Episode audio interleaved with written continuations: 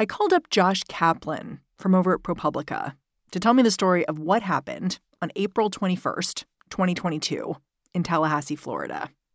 This was a Thursday, and the state's legislature was supposed to be all finished up. But Governor Ron DeSantis had called lawmakers back into session. They were there to fight. I mean, if you talk to, to people who are on the inside, I mean, this was a battle for the political future of Florida. This was a fight of enormous proportions. Before we go inside the room that day, let me explain what this fight was all about. Maps. It is the Florida legislature's job to draw redistricting maps every 10 years. But this year, Governor DeSantis was not happy with their work. He thought they could squeeze out a few more Republican seats. So he came out with a map all his own. at first the Republicans balked. I mean, they and they basically said like, we don't think this is illegal, uh, what you're doing, and we don't want to get sued. It's annoying, it's expensive, and it, you know, it doesn't look great when they're up for reelection necessarily. The legislature tried tinkering with the governor's plan, passing a compromise. DeSantis was not having it. And then he vetoes the legislature's bill. And I mean, this was this was a, a, big surprise to a lot of Republicans. Oh, because suddenly there are no maps, and there's about to be an election in November. Right, and this was a very important bill. I mean, they thought they satiated him, and it, it really caught people off guard. Which is how we arrive at that special session back in April. Members, the House will come to order. After the governor's veto, lawmakers showed up to grit their teeth and jam through DeSantis's plan. For many, signing off on these new districts, it was painful not just because it was going to tip the political balance in the state. This map also took aim at majority black districts, slicing them to pieces. I want to talk to the people at home. Hello, Black Floridians at home today that's watching this. The Florida House is about to cut your representation by 50% before lunchtime. Democratic lawmakers, black lawmakers, they spoke for nearly two hours that day. And then Republicans cut them off. We are abdicating our constitutional responsibility and subverting the power to him. That this inclination to spend Representative Hinson, the time has expired in debate. That's when the Democrats started chanting. The time has expired.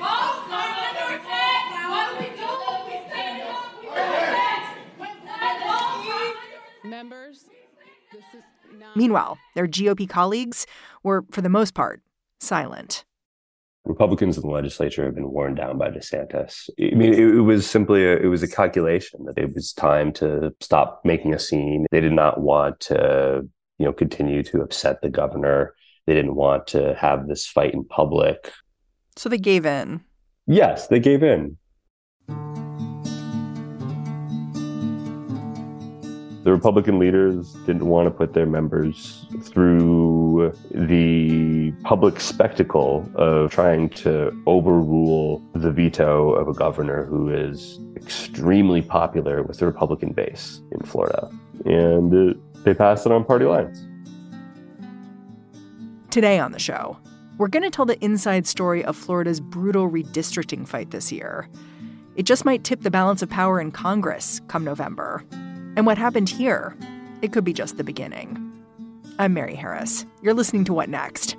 Stick around.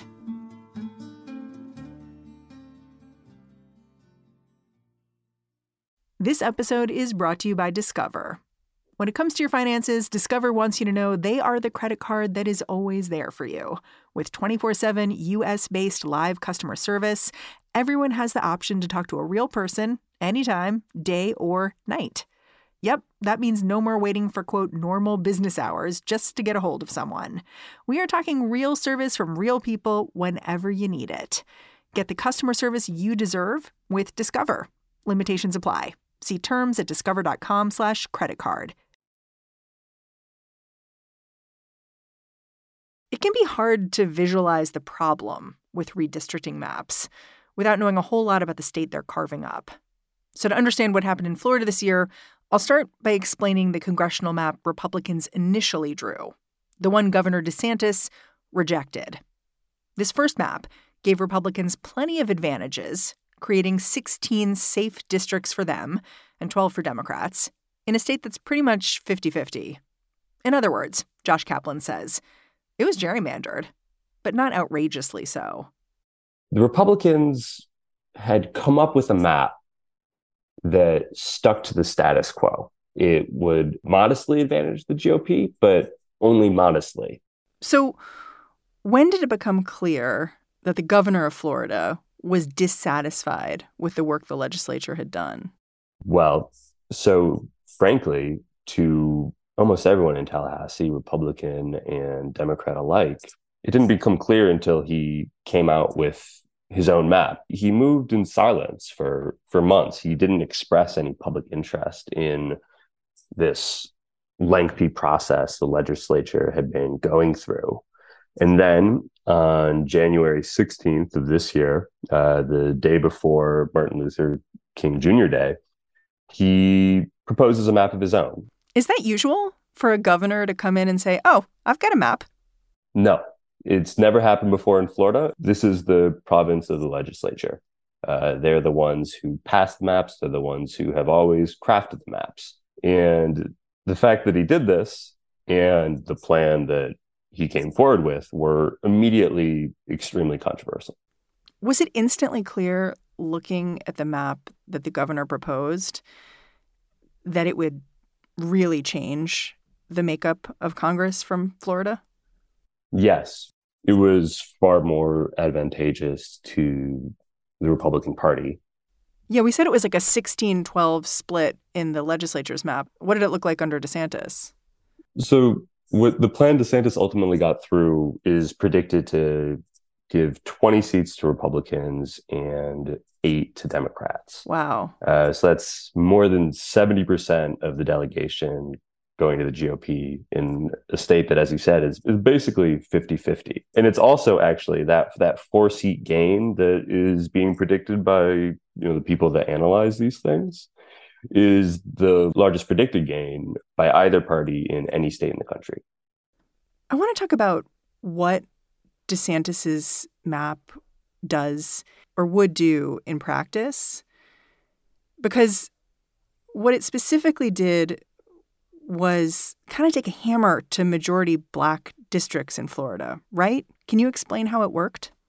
Yeah, so that's I mean that's a critical question here because it's it's not just the partisan gain that he got out of this. It's how he achieved those gains that makes this map so significant and that could have reverberations around the country. So he wiped away half of Florida's black controlled districts kind of most controversially, he took aim at a district in North Florida that is currently held by Al Lawson. It's this stretch right along the northern border of the state that goes from Tallahassee to Jacksonville and uh, is a part of Florida that was once dominated by tobacco and cotton plantations. Uh, it united Black communities that were largely populated by the descendants of sharecroppers and slaves. And this district had actually been created by the Florida Supreme Court uh, just seven years before.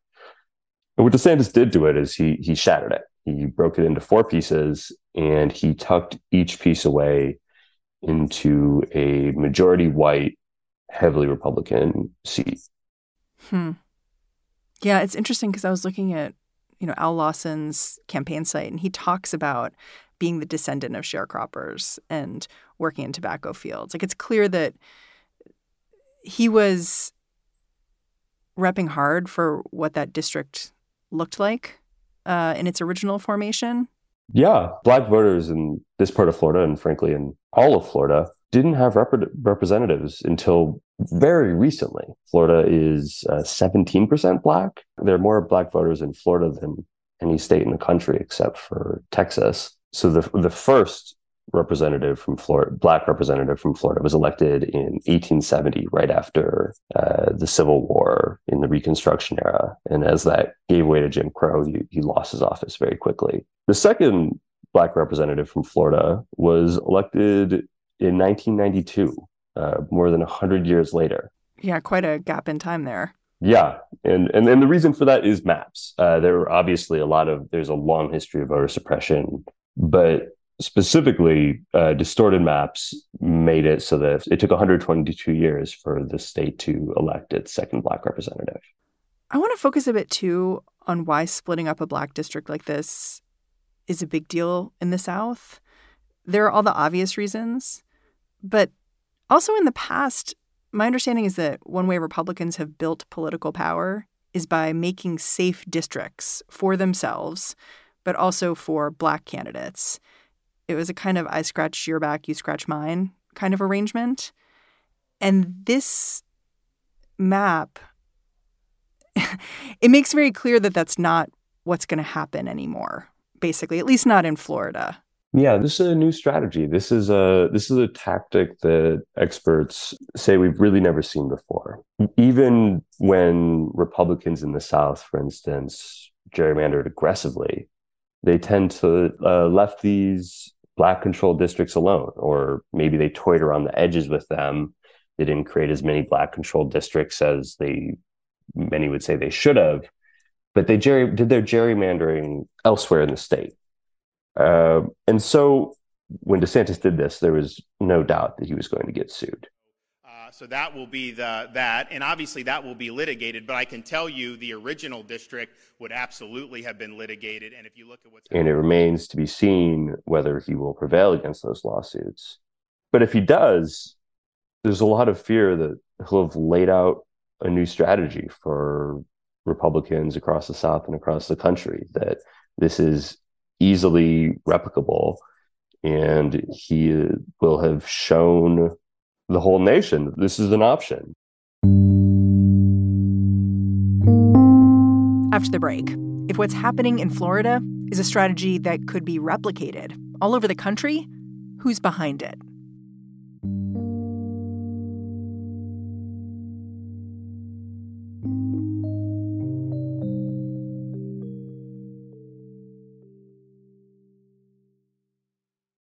This is the story of the one. As a maintenance engineer, he hears things differently. To the untrained ear, everything on his shop floor might sound fine, but he can hear gears grinding or a belt slipping. So he steps in to fix the problem at hand before it gets out of hand. And he knows Grainger's got the right product he needs to get the job done, which is music to his ears. Call, clickgrainger.com, or just stop by. Grainger, for the ones who get it done. This episode is brought to you by Progressive Insurance. Hey, listeners, whether you love true crime or comedies, celebrity interviews, news, or even motivational speakers, you call the shots on what's in your podcast queue, right? And guess what? Now you can call the shots on your auto insurance too. Enter the Name Your Price tool from Progressive. The Name Your Price tool puts you in charge of your auto insurance by working just the way it sounds. You tell Progressive how much you want to pay for car insurance then they'll show you a variety of coverages that fit within your budget, giving you options. Now, that's something you'll want to press play on. It's easy to start a quote, and you'll be able to choose the best option for you fast. It's just one of the many ways you can save with Progressive Insurance. Quote today at progressive.com to try the Name Your Price tool for yourself and join over 28 million drivers who trust Progressive. Progressive Casualty Insurance Company and Affiliates. Price and coverage match limited by state law. As soon as Josh Kaplan understood how radical Florida's new redistricting map was, he wanted to know who drew this thing in the first place. While Governor DeSantis had presented this map as his own, he's not exactly a cartographer. So Josh started pulling public records, starting with the governor's calendar. Turned out it was all right there. It started with this the secret phone call on January 5th about a week and a half before he came up with this map. They called it the the Florida redistricting kickoff call, and it was some of his top aides uh, and two out of state specialists with close ties to the National Republican Party. You hone in on one of these characters in particular, a lawyer named Jason Torchinsky. Why did he stand out? Jason Torchinsky appears to be kind of a central node in this. Throughout from the kind of the start to the finish of this this saga, He was meeting with DeSantis's top team. But the other important thing about Jason Torchinsky is he is the general counsel to the National Republican Redistricting Trust. Uh, and what the National Republican Redistricting Trust is, it's this, it's this new dark money group that the RNC helped spin up that is the National Republican Party's official nerve center for getting a favorable election map across the country. Eventually, Jason Torchinsky logged more than 100 hours putting together Governor DeSantis's new map. At the same time, he was also directing redistricting work in other states, like Texas and Virginia and Michigan. But partisan involvement in the redistricting process is supposed to be illegal in Florida. In 2010, Florida voters passed a constitutional amendment that banned partisan gerrymandering in the state. What this amendment was is it made Florida one of the first states in the country to outlaw partisan gerrymandering. And it was really it was a landmark effort in what is now a growing movement to get rid of this age-old problem of politicians trying to game the system. More states have started to follow suit, although still far from the majority. And at the moment, these laws that we have in Florida and are starting to see in more states are the only real stopgap against partisan gerrymandering. So, under Florida's constitutional amendment, is the governor working with national GOP strategists to create a redistricting map? Is that against the rules? Yeah, I mean, a, a court will decide that, but it, it may it very well may be. Earlier this year, a lower court gave the governor's map its stamp of approval, at least temporarily.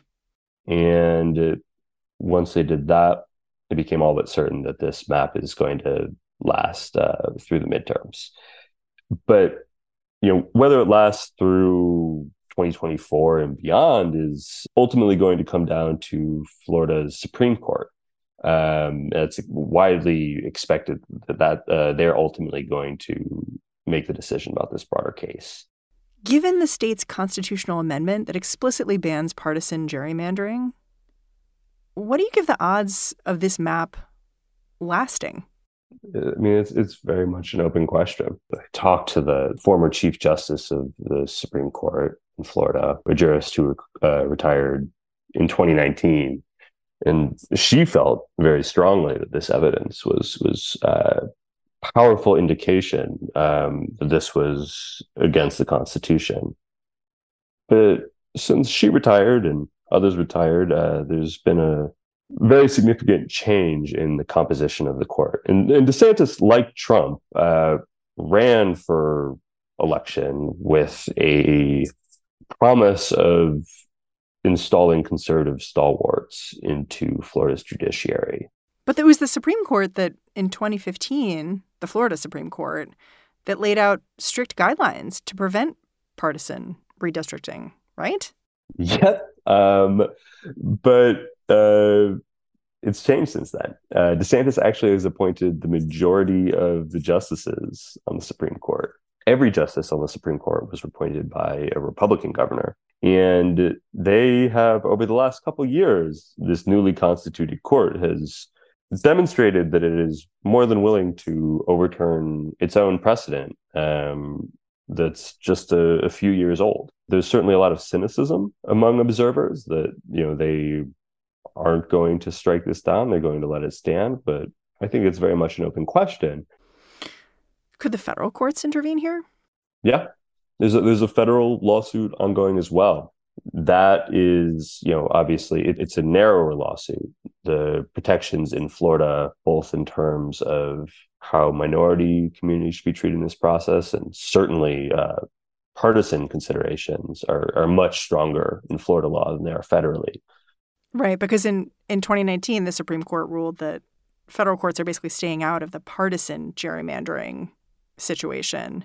The conservative justices, led by Chief Justice John Roberts, ruling that courts cannot decide when politicians have drawn congressional or state legislative district lines to gain political advantage. But racial gerrymandering is still something they can dip in on. Yes. And so there is a uh, lawsuit bringing claims under the the 14th and 15th ma- amendments saying that this was illegal racial discrimination um, and that you know i think it's it's really too early to say what's going to happen with that case. You know there's a lot of thorny legal questions at play that are very much in flux uh, and as we've learned over the last decade i mean federal voting protections for minority communities seem to be changing every year or two these days. To me, it's interesting to hear how Governor DeSantis talks about this gerrymandered map he's created, especially when it comes to race, because he likes to talk about it as colorblind, essentially arguing that taking race into account at all is some kind of form of racism. We will obviously say it's unconstitutional to draw a district like that where race is the only factor. And so. And I wonder if that struck you too, because to me, it seems to be providing an argument, assuming that this case does make it up to the Supreme Court, which still can consider racial gerrymandering, and may look at this map and say, you obliterated this black district, and even your legislature didn't want you to do it. Yeah, you know what he's what his phrasing about Al Lawson's district is that that itself was a racial gerrymander. It was an unconstitutional gerrymander. Um, and and what he was he wasn't inventing an argument out of whole cloth. This colorblindness um, theory that has been a mainstay of the U.S. Supreme Court under John Roberts. Um, it's uh, this kind of anti-affirmative action theory that uh, Roberts famously articulated or distilled uh, when he said in a school desegregation case that the way to stop discrimination on the basis of race is to stop discriminating on the basis of race. All races. Right. And so deliberately protecting black voting power is actually against the 14th Amendment of the Constitution. Hmm. Before we go, I just want to go back to Al Lawson a little bit, the congressman whose district was dismantled here. He's still running for Congress right now, right? Yeah, he is. Uh, he is running in one of the four districts that his uh, old seat got uh, broken part into. This race seems a lot more challenging for him than it would have been otherwise. And I know he's down in the polls. He's running against another incumbent, right? The Republican? Yep. And it's, I mean, it's certainly an uphill battle. I, I, I can't predict the future, but it is you know you look at the the numbers this is a district that is heavily republican and also that unlike his old district is majority white and in this part of Florida, race and party are have some significant correlations, uh, to say the least. Yeah, even if the Supreme Court of Florida did weigh in here and find that this map was a partisan gerrymander, I guess it would come too late for Al Lawson. Yeah, there's, I think at this point, there's no chance that this map's changing by the time people go to the polls next month. Josh Kaplan, I'm really grateful for your time. Thanks for coming on the show. Thanks so much, Mary. Josh Kaplan is a reporter at ProPublica. And that's our show. If you're a fan of what we're doing here at What Next, the best way to support our work is to join Slate Plus. You know how to do it. You just aim your computer over to slate.com slash whatnextplus and sign up. And you've probably heard about the deal we've got going, so get on it right now. What Next is produced by Elena Schwartz, Mary Wilson, Carmel Delshad, and Madeline Ducharme. We are getting a ton of support right now from Anna Phillips and Jared Downing. We are led by Alicia Montgomery and Joanne Levine. And I'm Mary Harris. I will be back in this feed tomorrow. I'll catch you then.